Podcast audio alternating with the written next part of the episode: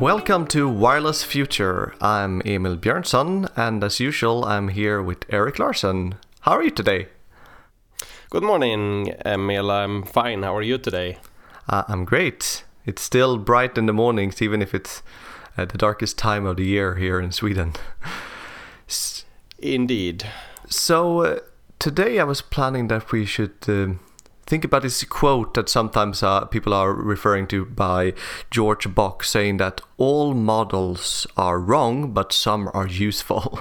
I guess it's a mm-hmm. statistician that have been looking into data analysis in general. But um, if we think now about our field um, uh, and that we will cover this topic, then uh, what is really a model within wireless communications? Mm. Yeah, a model. So I think if we really seek a definition of the term, I mean, it would be something to the effect of a mathematical description of a either a physical phenomenon or some other behavior or something that we observe in nature, right? I mean, it could be the, the, the physics itself, or it could be the behavior of, of a human or, or, or, a user in a, in a, in a system, for example. But um, um, a mathematical representation, I think, of, of a physical phenomenon. Um, Okay, so that is a model. So these models that we have, are they exact or are they wrong or is there anything in between being exact and wrong? Yeah, it's a good question. I mean, um, I at some point, I mean, this becomes like more philosophy than, than, than science, perhaps even, right? But I mean, mm. if we think of physics, I think it's reasonable to say that, well, Maxwell's equations, for example, they are exact as long as we aren't in a regime where relativistic or quantum effects play a role, right? And the same with Newton mechanics, that it's um, well, it's exact, or we can treat it as exact if we aren't moving too fast, such that relativistic effects uh, play a role.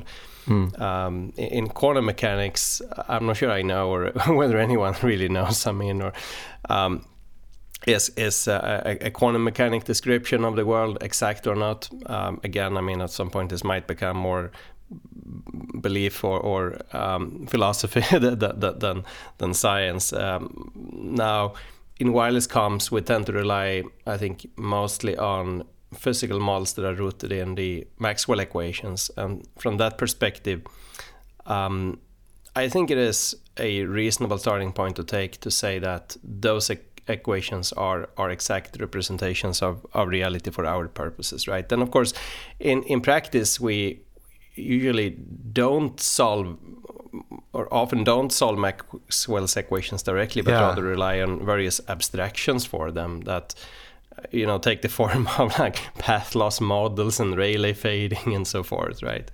Uh, uh, which are certainly not exact, but rather idealized ways of abstracting away a lot of difficulties and st- still ending up with something that captures to the first order what's really going on in the physics.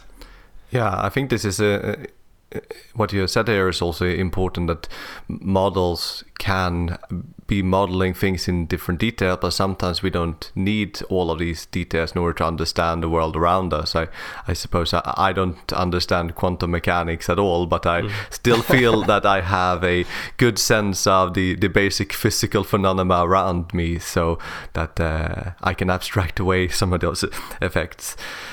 So you were hinting a bit about um, the Maxwell equations and uh, that maybe one can use simplifications. So, so if we start more generally, what do we need models for when we are um, doing wireless research or building wireless systems? Yeah, why we need what we need models for almost everything right i mean from algorithm design to planning networks to evaluating or at least predicting performance um, of systems and of algorithms, and and this goes on all layers. I mean, on on, on higher layers, then we need models for like how do users behave, how do they move around, maybe ge- ge- geographically, like mobility models and so forth, right? W- what is the contents of say data packets that are transmitted in a wireless network? How long are they? And um, how um, well, what do they contain, and how, how critical is the, the contents that they they uh, have uh, as well. Uh, on the middle layer, I mean, we need models to uh, describe arrival processes, for example, of traffic, the Mm. intermittent nature of of packet arrivals. I think is just one example, and then on on the physical layer, we need models for the for the actual wireless propagation, and for the circuits for the hardware. I mean, antennas and amplifiers and filters and all the electronics that go into our devices. Uh, noise, uh, of course, uh, thermal noise. Um, so the short answer, I think, is everywhere, and the long answer is just, you know, the the partial list of examples that I gave, right? Yeah, no, I, I think if we study any textbook uh, in wireless communications, uh, and uh, yeah, irrespectively if it's focusing on the physical layer or at some of the other layers that you were mentioning, I think it's a lot about presenting a model and then presenting algorithms uh, that might be used to, to study or communicate given that type of, of model. And uh, yes, uh, do you have the feeling that we are needing more and more detailed or accurate model now over time, or uh, is it the same models that we have been using all along when building wireless systems? Yeah, um, in a way, I feel like I mean we're getting. If you look at the literature on wireless comms or communications in general, I, I think it's probably correct to say that I mean the amount of knowledge around modeling and the number of different models that are around that people use is just increasing over time, and that might be the consequence of a number of effects. Um, one, of course, is that folks who do modeling will want to be productive, right, and come up with new models and so Mm. forth. Another is that having sophisticated models can be genuinely useful both for performance analysis and prediction and, and also for algorithm design. Um, but I think there is an important thing here that we ought to point out and stress, and uh, it is the fact that there is a huge distinction between relying on a model for algorithm design and using a model for performance prediction, right? I mean, Mhm.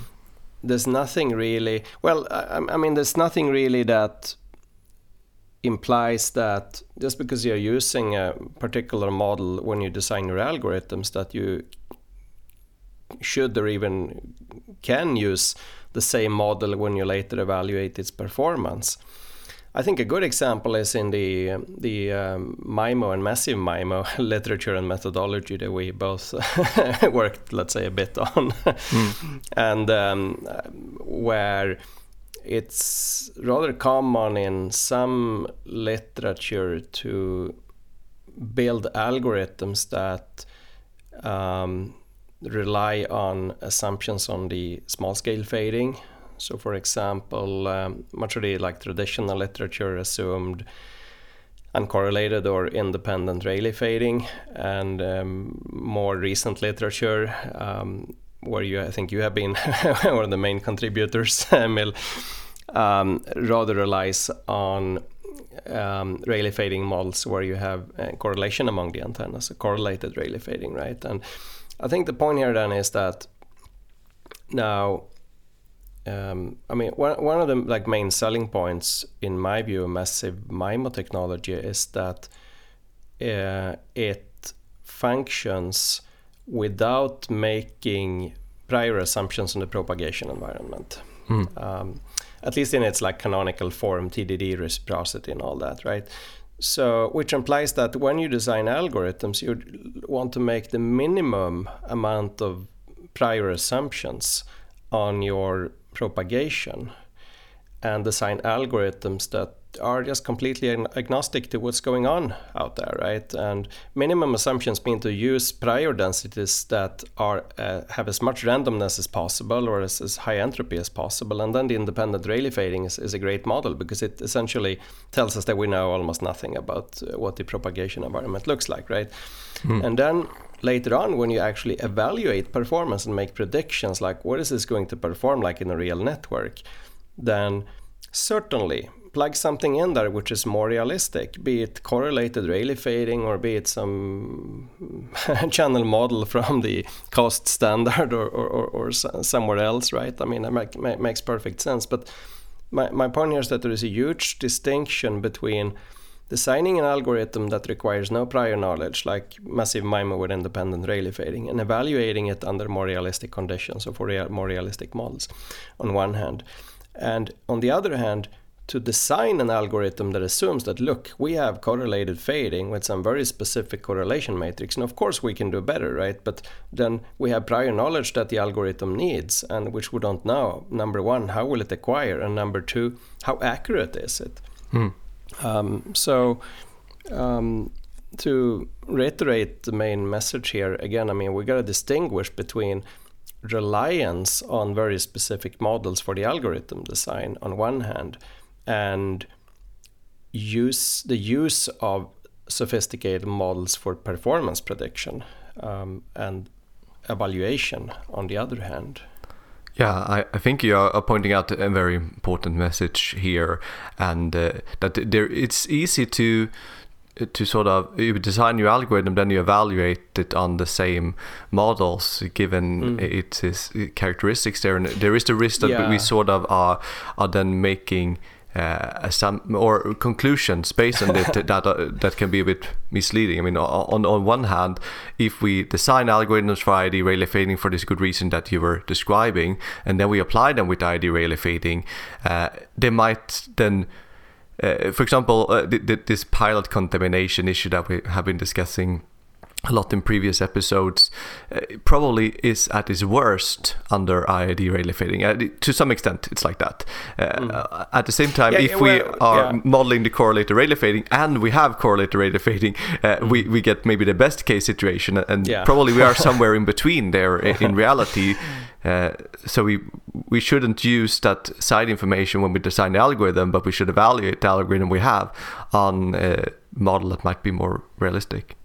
Exactly, that's my point. I mean, and I mean it's a bit analog to mm, testing on the training data, right? Yeah. we, we, when we build algorithms, we would want them to be as robust as possible and rely on as little as possible of prior knowledge, which might not be accurately available in practice.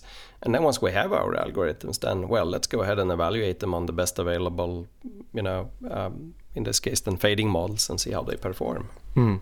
No yeah. Question, so, uh, yes. and what you're alluding to there also with uh, the whole race of machine learning, there we have the danger eh, that if we are not using real measurement of the reality, but we are using our best models that we used to use for simulations, and then we throw a machine learning algorithm on it, it might be able to invert simplifications that we were having in the models or all the yes. kinds of things that you weren't supposed to actually exploit when designing the algorithm. So yes, that is a great point indeed, I think. And you know, you could train a machine learning algorithm to be extremely perform extremely well on uh, some specific model that you have trained it on, but then we really don't know how does it function on in other scenarios and on other models, right? And as a matter of fact, all the models we use for the wireless physical layer are are quite specific. Even correlated Rayleigh fading might seem like a fairly general model, but indeed it's not. I mean, for number one, it requires stationarity of the fading, and number two, it's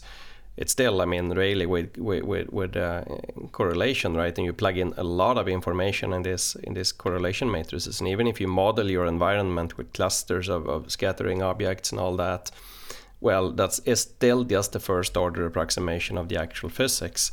And yeah. over reliance on that in the algorithm design, uh, I think, is a dangerous path to go.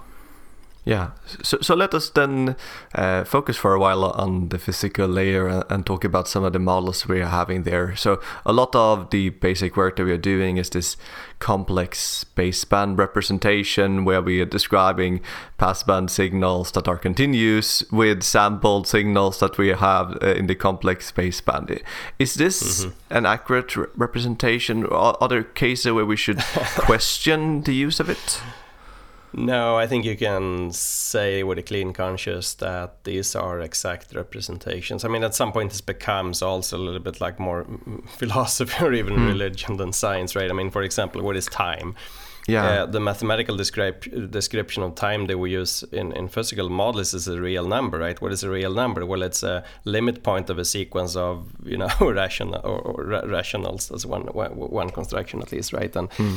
uh, what, what actually tells us that time is a real number? Well, we don't really know, right? But um, or, or, we can't really say, but. Um, given that we accept that, then certainly the things that you mentioned here, like um, complex uh, baseband representations of narrowband waveforms and so on, these are just mathematical facts, right? That result mm. from, well, the axioms of integers combined with the assumption that physical time can be represented as a real number mm. and amplitudes for that matter. I mean, when we speak of the amplitude of, of uh, an electric or a magnetic field, then can we represent that as a real number? I mean, there's some sort of like assumption, modeling assumption behind that as well. But if we accept that, then I think we can say that all these like models for signals that we teach in like signals and system class, they are just mathematically exact. Yeah, but but uh, w- when we are developing these models, we we might be considering are ah, we transmitting for infinitely long time and we have a limited bandwidth. But then when we use them, we are transmitting a block of a finite length and no signal can be both time and frequency limited, right? Is this an issue no, to care about? S- certainly, I mean, but that is uh, treated rigorously in theory, right? It's just yeah. the way approximated the way because we, we, we would want to stay with reasonably simple mathematics. So, uh, I mean, I think what you're after here is like, well, the sampling theorem for that to hold it's actually a statement of a limit, right? Where you, you need mm. well, a, like infinitely long uh, signal in continuous time, and then only such a signal can be strictly band limited, of course. But it's not that we cannot treat finite duration signals rigorously. It's more that we don't want to do it because the mathematics becomes so complicated that it obscures uh, things that are really important. Yeah, and in the systems that we are actually building, our signals are reaching a little bit outside the, the supposed bandwidth, oh, and yeah. we have masks to say how much they are allowed to do that. So we, we are sort of treating it. uh, so then, given the complex baseband representation, what about um, uh, like uh, signals of system theory? Do we have linear time invariant systems? Yeah, I think it's you know I mean one thing at a time, right? So linearity, uh, yes, insofar the phenomena that we work with can be described as solutions to the wave equation, um, mm. which for the electromagnetic case is the Maxwell's uh, equation or set of equations. Um, these are linear differential equations. So if x solves the equation and y solves it, then x plus y also uh, solves it, right? So, so for that reason, we have linearity. Um, there are um, phenomena that appear in, in circuits and so forth that are nonlinear that we hmm. sometimes actually need to consider. But if we think of just like wave propagation, it's it's absolutely linear. Um, time invariance, well, not really, right? As we know, if you have a uh, transmitter and a receiver and they move relative to one another, then we'll experience Doppler. Mm. And um, the system that describes transmitted signal in, received signal out is time variant um, by all means, but that can also be modeled. I mean, as a first order approximation of like getting rid of the difficulty with the time variance is that we say that well, let's zoom in on the time axis and look at the short enough interval um, during which the the system is substantially uh, static, mm. uh, or no, rather time uh, substantially time invariant, and that's what we usually call a coherence block or coherence time in wireless. So certainly we approximate away a lot of things often, not always, um, but uh, fundamentally, mean we we uh, wave propagation can be described via a, li- a linear time variant system, and then if we chop the time axis up into small enough chunks, then we can again with a clean conscience, I mean, say that we have a linear time invariant system there, right? So that's what we do in the analysis. Yeah. yeah.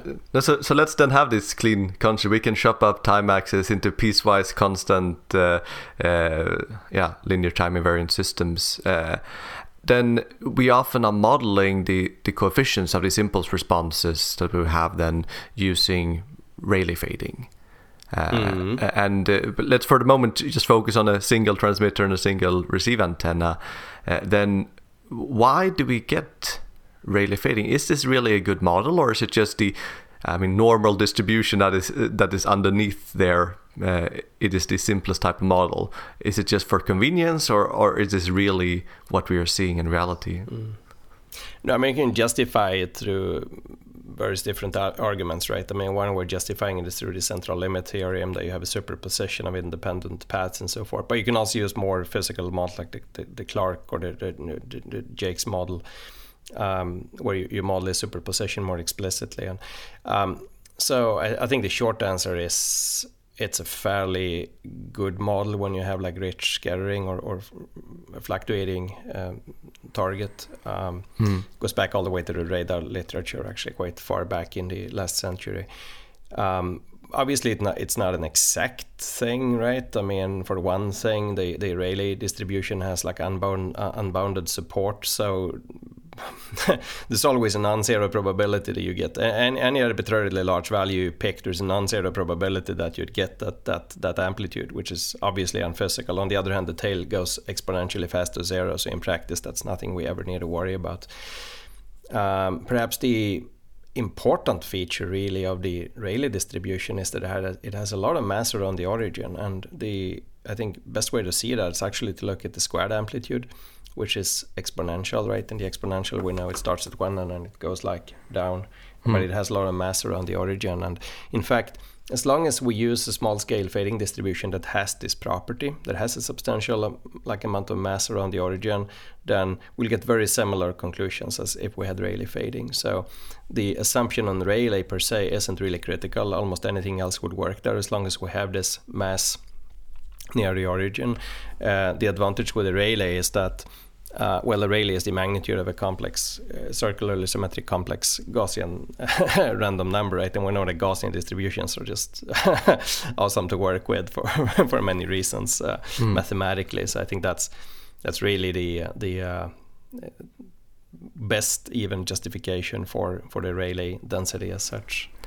Yeah, I ran a simulation for one of my lectures where I had like six propagation paths coming from the transmitter receiver. All of them were equally strong, but they were coming in with a random phase shift. Uh, uh, and then the distribution that you get then is very close to a Rayleigh fading yeah. case. So with, to the bare eye, you can't tell the difference. No, right? exactly. I mean, so, so uh, as soon as you have like uh, more than five paths, it seems to, to work fine then we also have this Rician fading model that people are mm. considering, uh, which I suppose this is when we have one path that is dominating together from the other one. I mean, from a central mm. limit theorem perspective, we, we want to have many random contributions that are roughly the same uh, kind of distribution. Uh, and uh, then uh, if one of them is much stronger than the other one, it stands out still.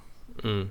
Yeah, absolutely. I mean, if you have a, a direct line of sight component and then on top of that you have Rayleigh scattering, then the Rician model is extremely good, right? Um, uh, the only thing is one has to be a little careful, I think, that when we use these models for algorithm design, the question is then what does the algorithm know, right? Mm. If for Rayleigh fading, then it's like, well, the algorithm might know the standard deviation of the or the, the variance of the Rayleigh variable which is well, it might not be known perfectly in practice, but it isn't a big deal. I mean, if you, if you design your algorithm and you apply, pl- plug in a number which is slightly different or wrong there, it doesn't make a huge difference. So it isn't a big deal. Now, if you work with the uh, Rician uh, distribution, then you need the path gain for the line of sight component, including its phase. Mm. And uh, that's more dangerous to plug in as prior knowledge in an algorithm because that uh, the phase of that random, uh, sorry, the phase of that line of sight component will change potentially uh, randomly and on the same time scale as the, the Rayleigh fluctuations do, right? I mean, you move half a wavelength and the thing is completely wrong. You, you move, well, if you move half a wavelength, the, the, even the sign changes, right? So, mm. so you got to be very careful there what you what you consider known by your algorithm. And we, I think we're back a little bit at what we discussed earlier here mm. Uh, in terms of like models used for that we use for algorithm design versus model that we use for performance evaluation later. So, so, I mean, a safe approach here would be to well, let's design the algorithm as if we had Rayleigh fading, and then we get our algorithm. And then once we have it, we can play with it and we can evaluate how well does it work now if we instead had Rician fading. Uh, that's absolutely fine. But if we design the algorithm upfront for Rician fading, it might be that this algorithm either needs a genie that tells us the phase of the line of sight component, or it needs some kind of mechanism for tracking that, right? Which is a, like a whole different game to play. Um, so, so with that caveat, um, you know, certainly there is. These are classical models that have been used for many decades and are easy to justify from basic physics and also mm. fit rather well with like measurements, right? So yeah, so, so I guess also if we will use the same uh, algorithm all the time in our system, but then the users move around, and sometimes one model is good in one propagation environment, and mm. and sometimes another is uh, good. Then we might not be able to change our algorithm. But it seems like the, the tails of this distribution still have some kind of important impact. I guess in the lower tail, how often we get Rayleigh deep fades that, that are bad. I think in textbook you can see these bit rate curves, yeah. and you have different slopes for different location of the curves depending if it's really fading or Rician. And mm-hmm. yeah, but we gotta be careful with the tails, right? I mean, fortunately. Uh, for all reasonable models that I know of, at least the tail dies off exponentially fast hmm. to zero. So, it, which means that you just go a couple of sigmas out and it's zero to any practical to any to any um, um, practical significance. Um, and there might be something to keep in mind when you say, like, I think you said that, well, uh, there's a chance to get really high values, right? And mm. there's even a whole category of algorithms that rely on um, that um, exploiting multi-user diversity. It was like popular like 20 years ago to do research on and looking at like, well, you got these users out there and you kind of try to ride on the peaks and pick the one that has the best fading at the moment. And when you do that, it's like you take the maximum of a bunch of Rayleigh distributed variables, and then you're suddenly operating at the tail of the distribution, where the model hasn't been really tested and verified by, by much of measurements, and where at some point it just becomes unphysical, right? So you got to be a little careful, I think, when when arguing when using the model away, too far away from it from the origin let's say yeah no i think you're pointing also here at the more general thing that a model might be good for what it was originally designed for but then mm. when we start to study its asymptotics I mean, it makes sense that if you have multiple users, some of them will have a good channel, some of them will have a bad channel. So there is some kind of multi-use diversity if you pick people when they have their peak values, uh, then you should be able to do better. But that doesn't mean that you can study the asymptotics as no. was done in defining what is called the multi-user diversity gain, where you say, oh, when the number of users go to infinity and we magically knows all the channel realizations, then we can pick the best one and that value goes to infinity as well. um, yeah, asymptotics is always dangerous. so. okay, so. Uh, Let's uh, move on a little bit. Uh, what about noise? We are often modeling noise as being just an independent, complex Gaussian random variable. Is that a reasonable model? Um, yeah, I think much of the time. I mean, if we speak of thermal noise, then mainly, I suppose, here, then I think Gaussianity is an extremely good assumption. Mm. Then saying that it's uncorrelated, we got to be a little careful. I mean, it might be it might be like reasonably white over frequency in many cases, but it's also common to assume, for example, in MIMO systems analysis, that the noise is uncorrelated among the antennas, right? Um, we got to be a little careful though, because Hmm. effects like mutual coupling can play in, for example, and depending on where um, the main noise sources are in the electronics, um, then coupling can make the noise correlated. So, but I mean, so, so this is first order of approximation. It's pretty reasonable to say that it's independent, but we, we should be aware that this is not an exact thing. Yeah. Um, No, and, uh, and you were maybe purposely not mentioning time there uh, as well, because I, I think in addition to the thermal noise, there's also impulse noise sources, whether it's interference or something else that are Yeah. appearing. Yeah, but in, in, interference isn't really well. What is noise and what is Yeah, interference? exactly. That was what? I was mean, I like to think of noise as really thermal noise, Mm. Uh, and interference stemming from like other man-made sources. Uh, could be other radio transmitters. It could be other equipment that just interferes, right? I mean, it could be something, you know, like a welding machine or something that generates impulsive and spiky. Um, well, interference, I think, would really be the electromagnetic interference. I think would be the proper term here. Although we treat it as air quotes noise when dealing with it mathematically uh, often. Um, but we got to be clear here. What what do we mean by by noise? Do we mean only thermal noise, or do we also mean other things? Right? Yeah, no, I was thinking about uh, often in real system we use, uh, I guess it's called interleaving, where we sort of we take our bits and we scramble them a bit uh, a- and we send them in a not in the intended order, and then we mix it back again. Is this to to sort of make it look more independent over time and frequency, or Yeah, certainly. I mean, but we got to again distinguish between noise on the physical layer that enters into our continuous time models for signals, where signal really means the electrical field or the voltage in a circuit or a current in a circuit somewhere.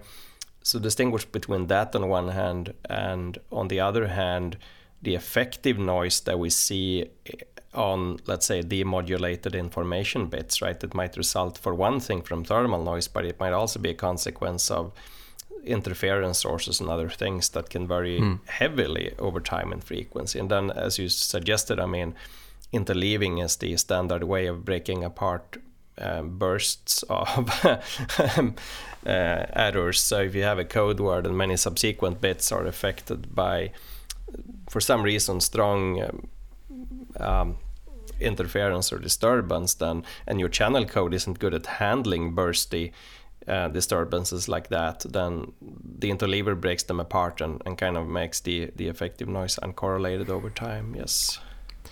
So now we have uh, also focused a lot on random channels uh, models uh, like Rayleigh fading or Rayleigh fading, and we also talked about the, the correlation that might exist, but whether we, we should exploit it or not uh, when we build the algorithms is, uh, of course, something that uh, can be questioned. But why are we really modeling things randomly when it comes to the channel? Why not uh, use the the wave uh, equation and solve it, or or do ray tracing, or make measurements? Uh, Yeah. uh, is it one or the other? No, no. I, I mean, solving the wave equations is just too too complex, right? I mean, we don't have the, all the boundary conditions. You'd need like an exact geometric model for every little particle in the room here to figure out. And if you had that in principle and you had unbounded computational power, then certainly we could compute the impulse responses from from between our, let's say, antennas.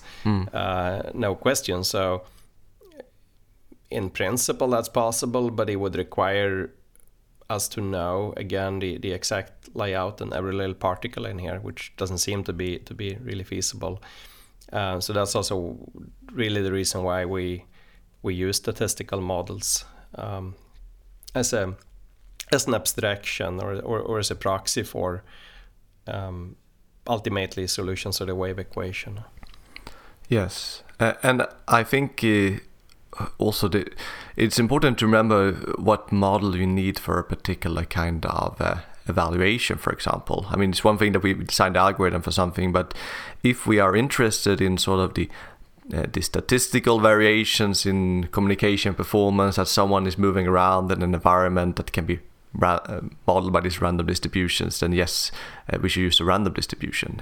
If we want to understand the exact behavior of, of the wave propagation when you are at different location in your room, then uh, maybe we cannot still know everything, so we can solve the wave equation, but we can do ray tracing, we can do measurements, and those will be more accurate in that specific situation. Uh, Certainly, I mean, you, you, one could use for performance evaluation just a set of measurements, right? And mm. that would result in a very good prediction for what the system would work or function or perform like in that specific environment. But the real question is how well does this generalize? Now, if you take your algorithm, your system, you move it somewhere else, will it still work as well as you concluded from your measurement sets? Mm. Um, yeah, no, it's a, a bit with uh, qualitative and quantitative uh, analysis. Some things might work uh, uh over large areas, but are not as precise for the local area, and the other way around. Uh, so, what about all these path loss models that, that exist? 3GPP have the, there. You mentioned COST models earlier, and there is the Okumura Hata models and things like this. Can we trust them?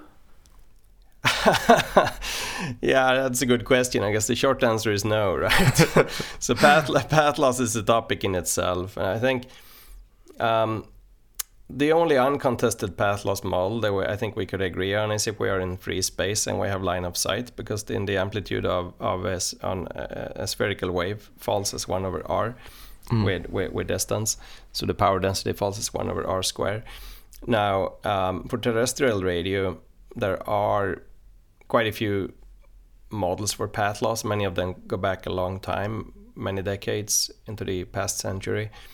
Um, and um, they capture to a varying degree of accuracy the main phenomena that we are exposed to in propagation. I mean, number mm. one is the decay of amplitude with distance, obviously. Number two is ground reflection.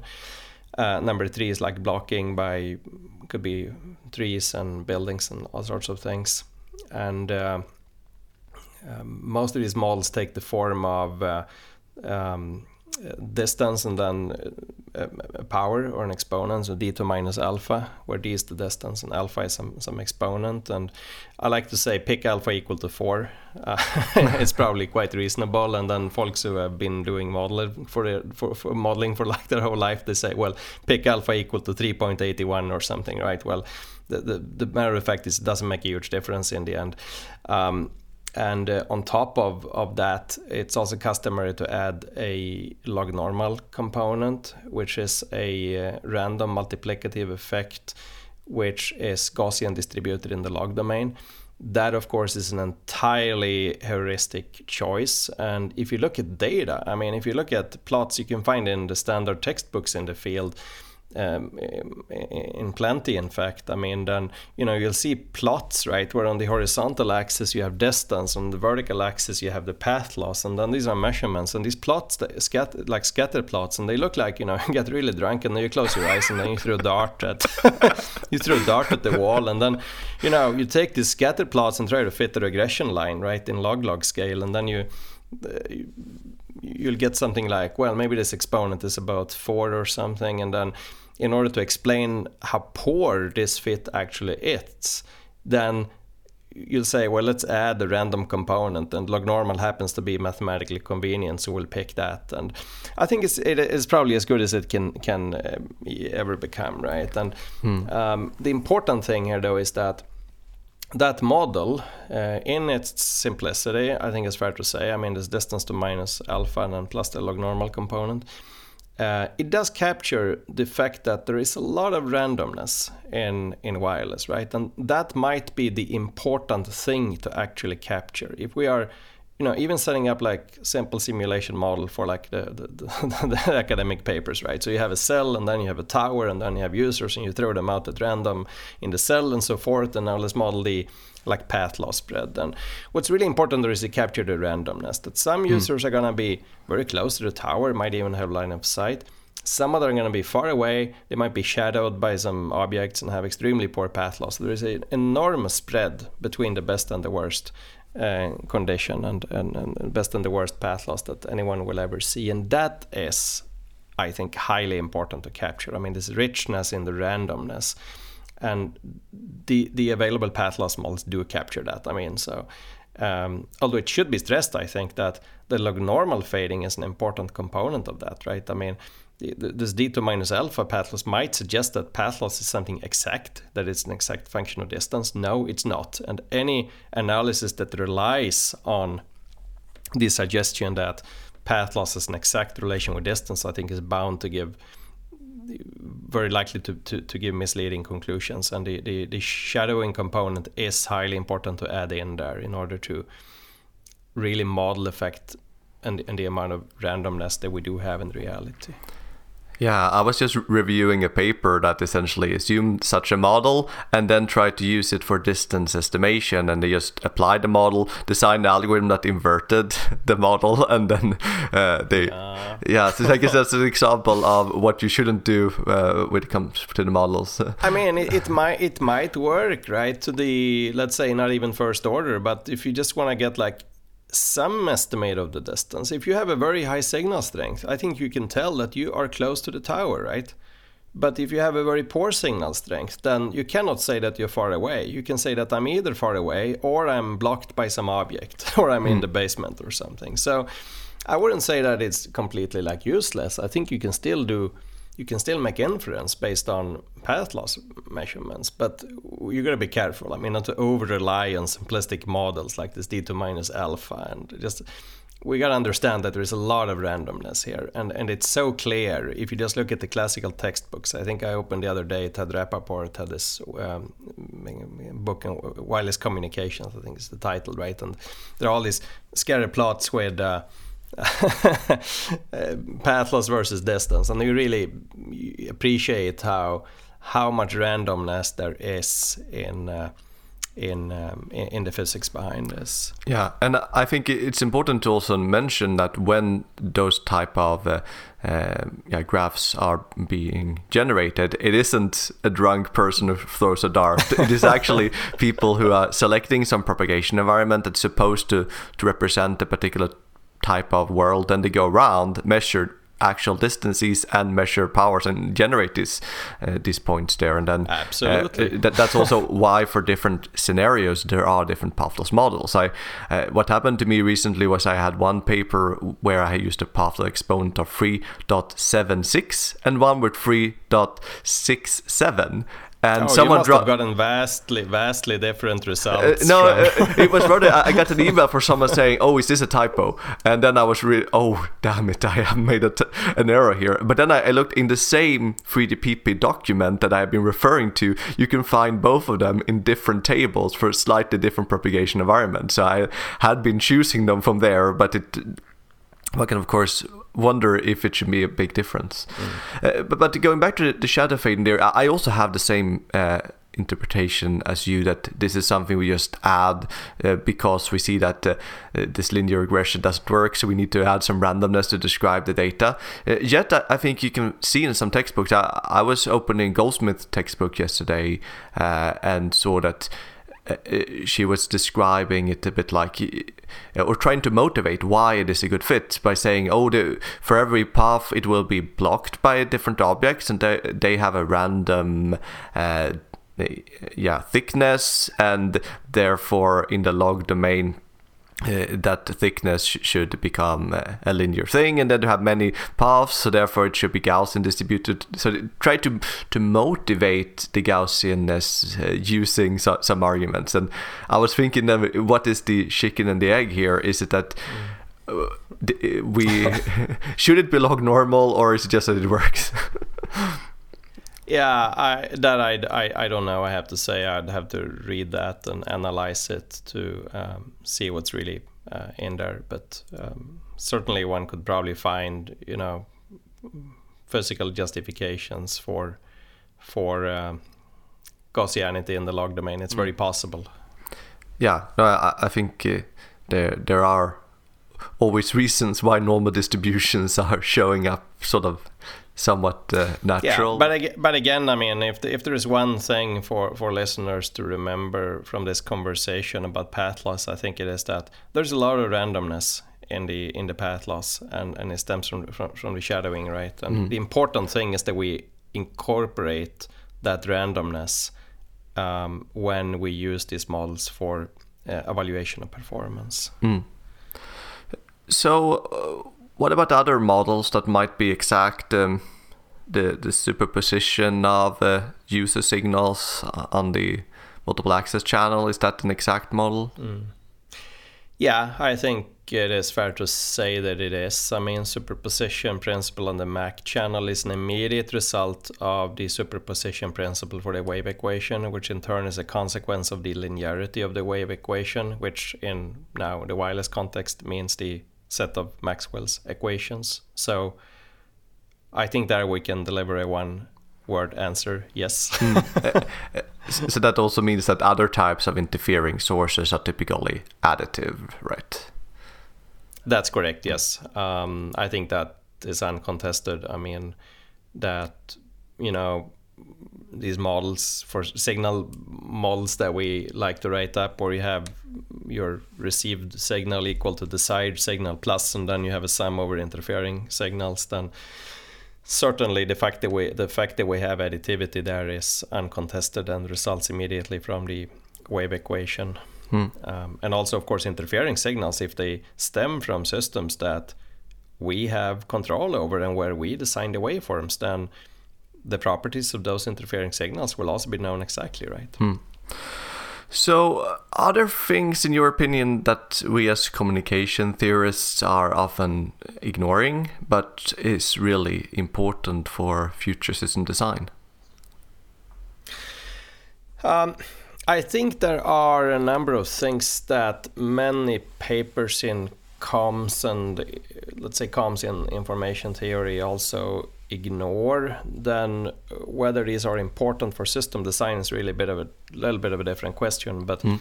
things that are often ignored, I think, are related to like actual antenna arrangements and uh, um, how they relate to each other. Mutual coupling might be the most important effect there, which is typically almost always ignored. I mean, unless you look into literature on, on electromagnetics and antennas and so forth. But now, speaking of the comms and IT, uh, maybe SP also literature.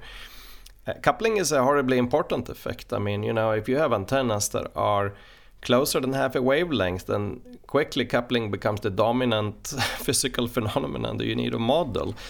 Mm. And uh, uh, along on, on the same train of thought here, there's also this notion of power, right? Which in the ITCOM SP papers are, we say that power is the norm square of the signal vector, or, um, you know, well, that's that's a fair approximation in many cases, um, but it can also be a rather poor approximation of reality, especially I mean in, in conditions with where coupling effects are, are, are uh, strong, right? So bottom line is that the actual radiated power from an antenna or from a group or any source for that matter, but let's say an array of antennas, uh, isn't equal to what we call the power in uh, these signal models. I mean the nor- the x norm square, right? Uh, they simply aren't aren't the same thing. Uh, and in some cases, they are even close to each other. If you have strong coupling effects, then the radiated power can be very different from just the sum of the squares of the voltages across the antennas or whatever. I mean, what we want our signal vector to represent. So, so that's another thing that we, we should be acutely aware of. And however, it's only really an issue if we put antennas closer to one another than than half a wavelength.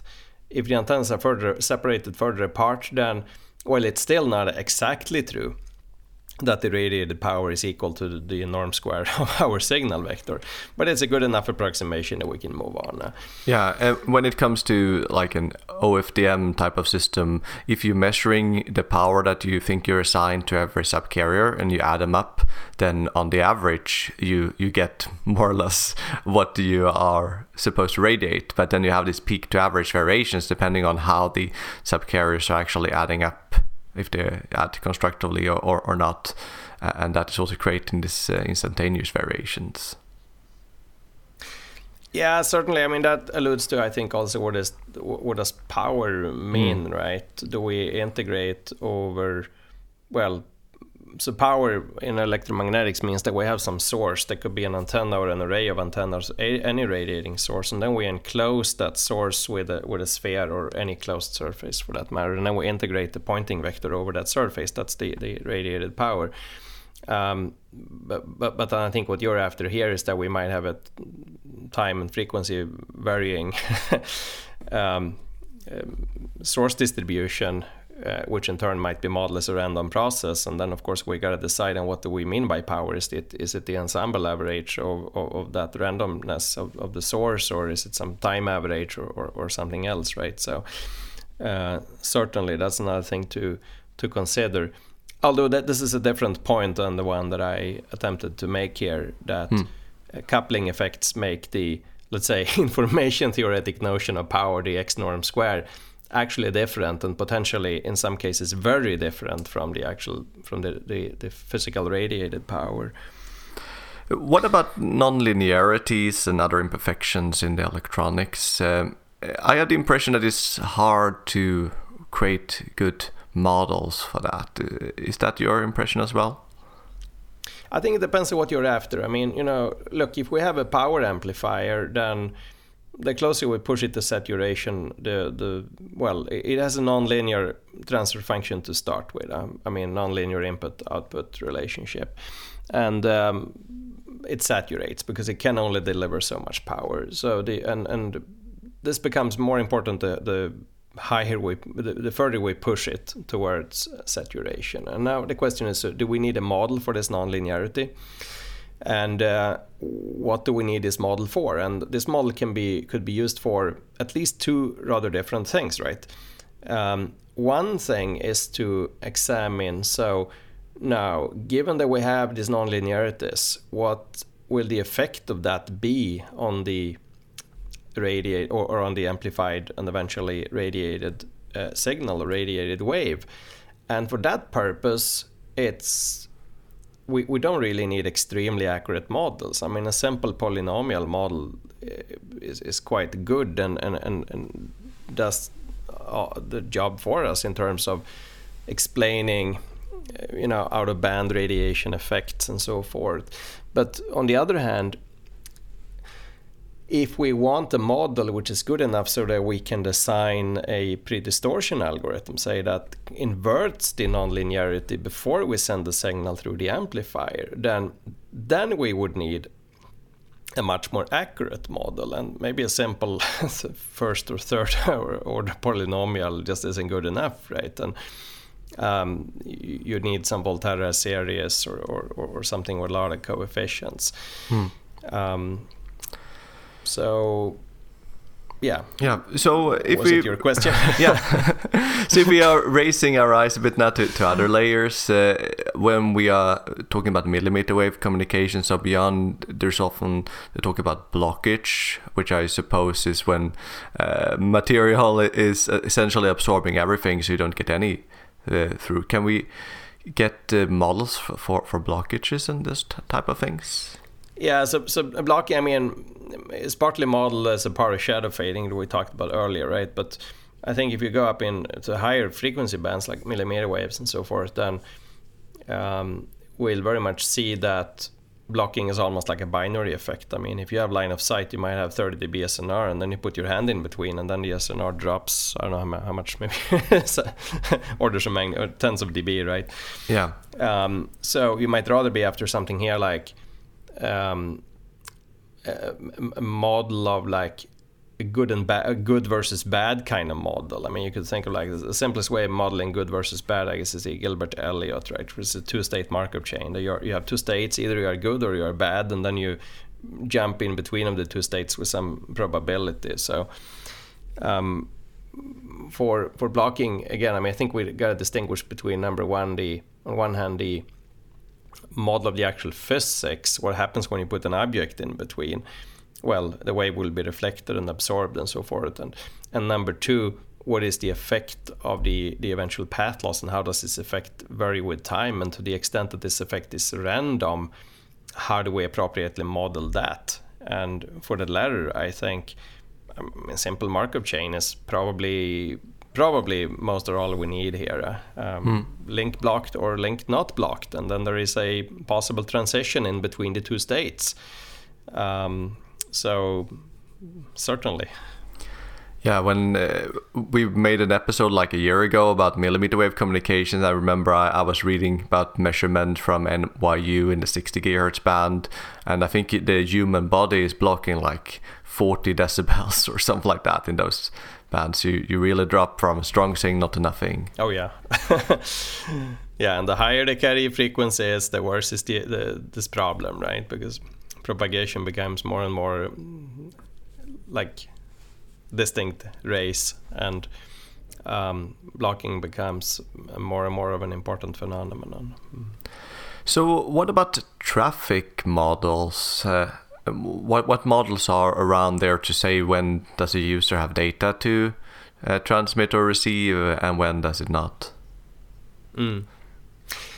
Yeah, so there are of course large classes of mods, and this goes, I think, beyond a little bit of things that I,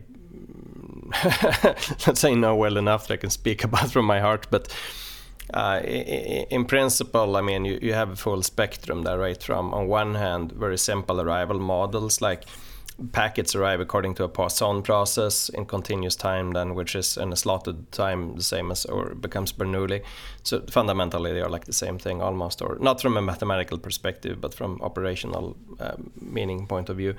So they, on, on, one hand, you have like simple models of that sort, and on the on the at the other end of the spectrum, you have you, you of course have like advanced models that describe how do humans function and how do they generate data and how do they browse the web or or, or, use applications and how do these applications then generate data right?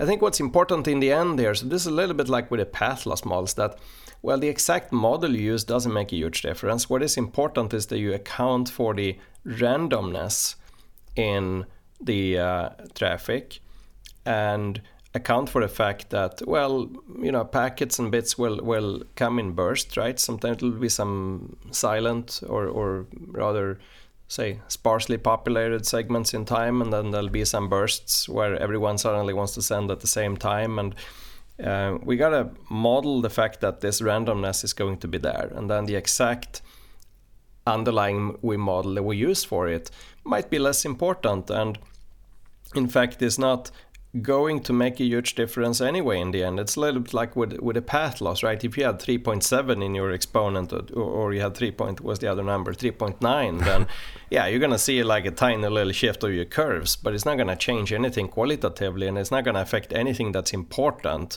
in your in your conclusions or your take-home points in, in, in your like papers. So I think that's really the message there. That we got to figure out what are the first order effects uh, that we see. And for traffic model, modeling, it is the like burstiness and the fact that users don't have like data all the time. They have data that arrives randomly, sometimes a little, sometimes a lot, sometimes huge bursts, sometimes silent periods for a long time. We're gonna account for that, and we're gonna in some way to the first order model that, uh, preferably using as like a simple mathematical abstraction as possible and then be aware that there is a lot of randomness and we're going to account for that. We're going to build algorithms that are robust and function uh, under these conditions of this randomness and even when the models that we have let's say postulated or used aren't accurate or even nearly so. Uh, i think that's really the take home uh, point there. Uh, I do think there is one aspect to, to there uh, that um, might be of importance as well that uh, uh, when we are having more and more other types of devices than, than human devices or we have a, a large variety of different applications uh, it might be possible to sort of separate that some kind of devices generate traffic of one type and some of another type. And even if they are generating on the average the same amount of bits per, per hour, uh, depending on if you have many short packages or a few long packages, uh, you might want different types of protocols that have different overheads to set up the transmissions every time. Mm. Uh, yeah, yeah, that's a great point. I mean, I think well, machines and devices that we build and operate they are easier to control than humans, right? And they are easier to, to predict. We, in fact, we can tell them how to behave, and if you tell them how to behave, then we know how to how they behave. So you could program your machine type device to be active according to some pattern that you know we have determined right? And then that takes of course away the randomness. But if you have a human then you can predict to some extent that you know i get up at 6.30 and i make my coffee right? That's with probability very close to one. But you can you can't predict like small uh, uh, variations in you sit and browse the web exactly how you're going to download the, the, the, bits and and, and um, and and um, and so forth on the application layer. So definitely, I think you're right. I mean, separating the two types of, of traffic and understanding that they are different in their characteristics, in the sense that mm, the machines in principle we could make behave in a certain manner whereas when when humans are the end users then yeah we can predict to some extent, but we'll never be able to fully, and, and above all, we'll never be able, I think, to come up with a simple mathematical model that describes how a human behaves and, and acts when using an, an application uh, in, in, a wireless system. So, so I have a last question for you now, uh, and uh, if it's like this that uh, particularly for path loss models and for these traffic uh, models and things like this that the way that we are generating the models is that we are making measurements and then we decide on oh uh, i would like to have a parameterized model of this kind and then we try to fit the data to that one uh, by finding these exponents and the standard deviation of the shadow fading and things like this. Uh, do you think we should stop being the one selecting the models that we fit to the data and that we should uh, have uh, instead machines that do machine learning and find the models for us. Uh, is that mm-hmm. the future?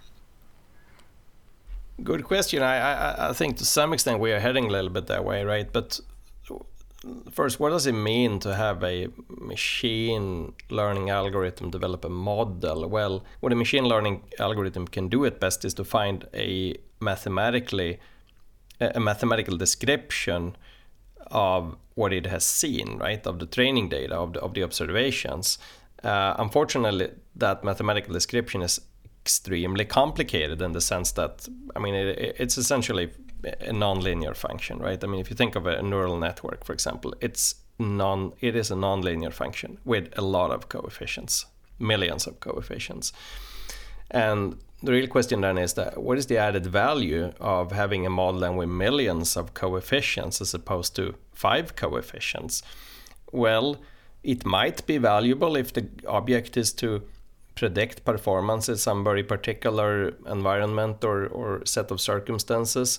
But returning to my previous point um, eh, regarding the importance of just modeling, I mean, or acknowledging randomness, then it might also be that well what's truly important here is to to have a model that to the first order captures the physical phenomena that we that, that we are exposed to and that recognizes there is a that there is a lot of randomness um, there.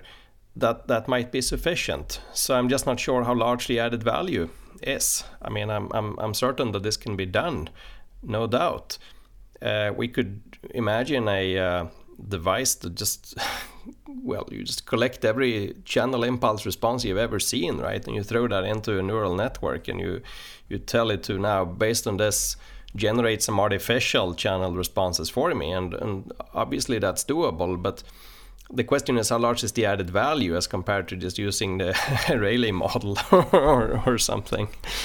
Yeah. And uh, there's also a risk that we lose the elegance and beauty of actual rigorous mathematics, right? Because that's something we should keep in mind that uh, some of them also we talked about here, they are, are, very simple in their analytical form, and we can easily write them up with pen and paper, and we can convey, I think, at least some first order intuitive understanding for what they mean and how they work.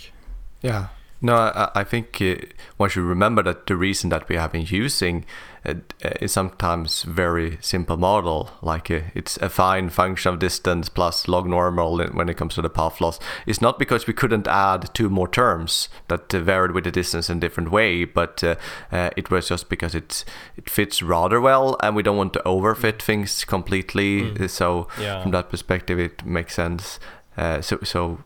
w- uh, yeah, uh, and uh, one final thing that I would like to bring up is also that uh, uh, we also should be careful with not using too simplistic models just because it's analytically tr- uh, more tractable to analyze certain things by hand.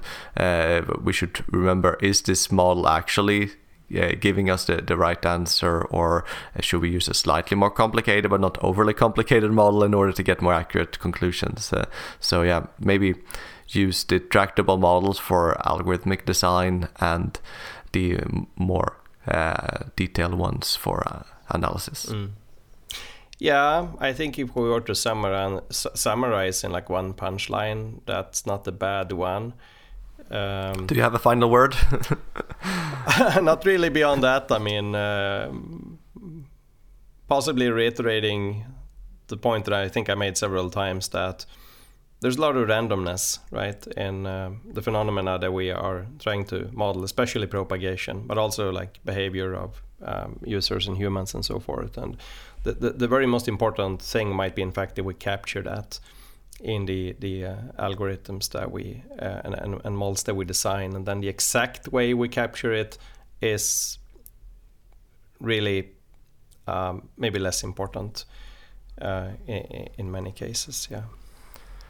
Great. So, if you as a listener have your input, I think the best way of sharing that is by writing a comment to our YouTube video, and then we get the discussion started there as well. So we we are monitoring that one and and try to be involved in the discussions. So, with that, thank you for for listening to yet another episode of Wireless Future, and thank you, Erik, for answering and sharing your thoughts around this uh, topic. Oh yeah, thank you, Emil. and bye bye. Bye bye.